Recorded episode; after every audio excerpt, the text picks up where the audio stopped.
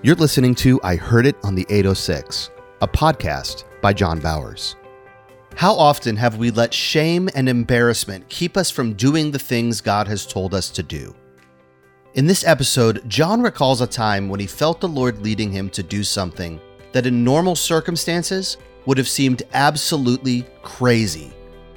Rather than listening to his emotions telling him not to do something shameful or embarrassing, he chose obedience instead. The enemy has in his toolbox two things that I have found that need to be thrown out, and that is shame and embarrassment. Every time I have ever gone to someone to introduce Jesus Christ as Lord to them, I always combat shame and embarrassment.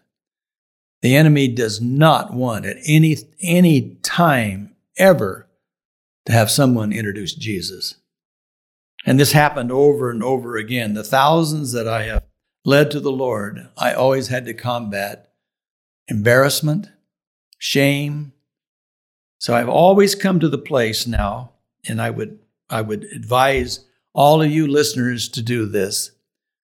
When you get ready to share Jesus with somebody, you rebuke the devil, you bind him with the authority that you have in the name of Jesus, and then go on with it and fight through being embarrassed. Happened to me at Sea Life Park years ago, and I've learned my lesson since. We were exiting Sea Life Park in San Diego with, the, with some friends of ours. And as we were exiting, we come to the gate where you get your hands stamped so you can come back in if you'd like, or you can go through the gate that uh, you don't get your hand stamped.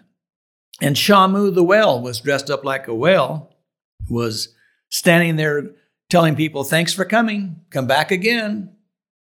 Shamu would love to see you again. And as I walked up to the gate, standing next to Shamu, the Lord said, Stop, he needs to be saved. Well, here comes that embarrassment.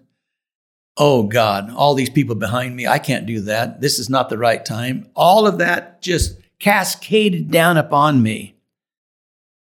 And right then, the Lord again said, John, do what I ask you to do. So I bound the enemy and I said, Shamu, I just had a word of the Lord that you need to be saved. People, I tell you the truth. He started weeping uncontrollably. He had his hands in his little flippers, puts his flippers up in the air and starts waving them, crying. People around me that were waiting to check out had to stand and watch this. And he says, Only God could have told you that because last night I didn't know if I could go on without taking my life. I'm so miserable. I'm, I'm hopelessly walking around trying to figure out what I'm doing. And here I'm in this stupid Shamu whale costume. So I said, Do you know Jesus loves you? He said, I don't know anything. I said, Would you pray a prayer with me and receive Jesus as your Savior? Again, remember, everybody's listening, but the shame left me, the embarrassment left me, and I was in control. And he says, I, I don't know how to receive Jesus. I don't know anything about it, but you, you tell me what to do and I'll do it. I said, Shamu in Romans 10 9, it says, If you declare with your mouth Jesus is Lord and believe in your heart that God raised him from the dead, you will be saved. Do you believe that there's a God and that he gave Jesus Christ to this earth to be your Savior, Shamu? He says, I believe that. And I says, Well, then let's pray this prayer. And I led him in a sinner's prayer. And the crazy thing about it, he put out his little flippers. So I took his flippers in my hands and I led Shamu to the Lord. When it was over, an interesting thing happened. We hugged each other. He grabbed me, he hugged me, and he says, What do I do now? I said, You pray that the Holy Spirit lead you to a church that will lead you and teach you and bless you and become family with you.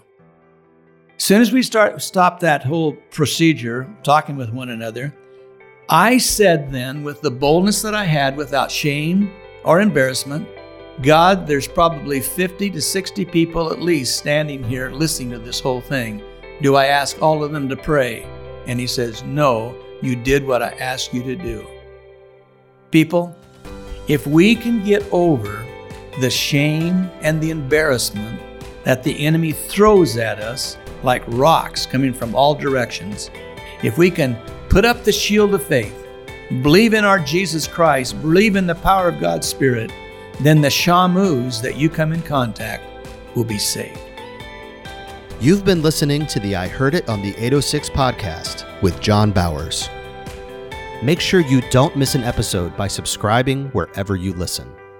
To learn more about John Bowers, this podcast, and to find out how you can get a copy of his new book, I Heard It on the 806, go to ihearditOnThe806.com. This has been an Avenue 153 production.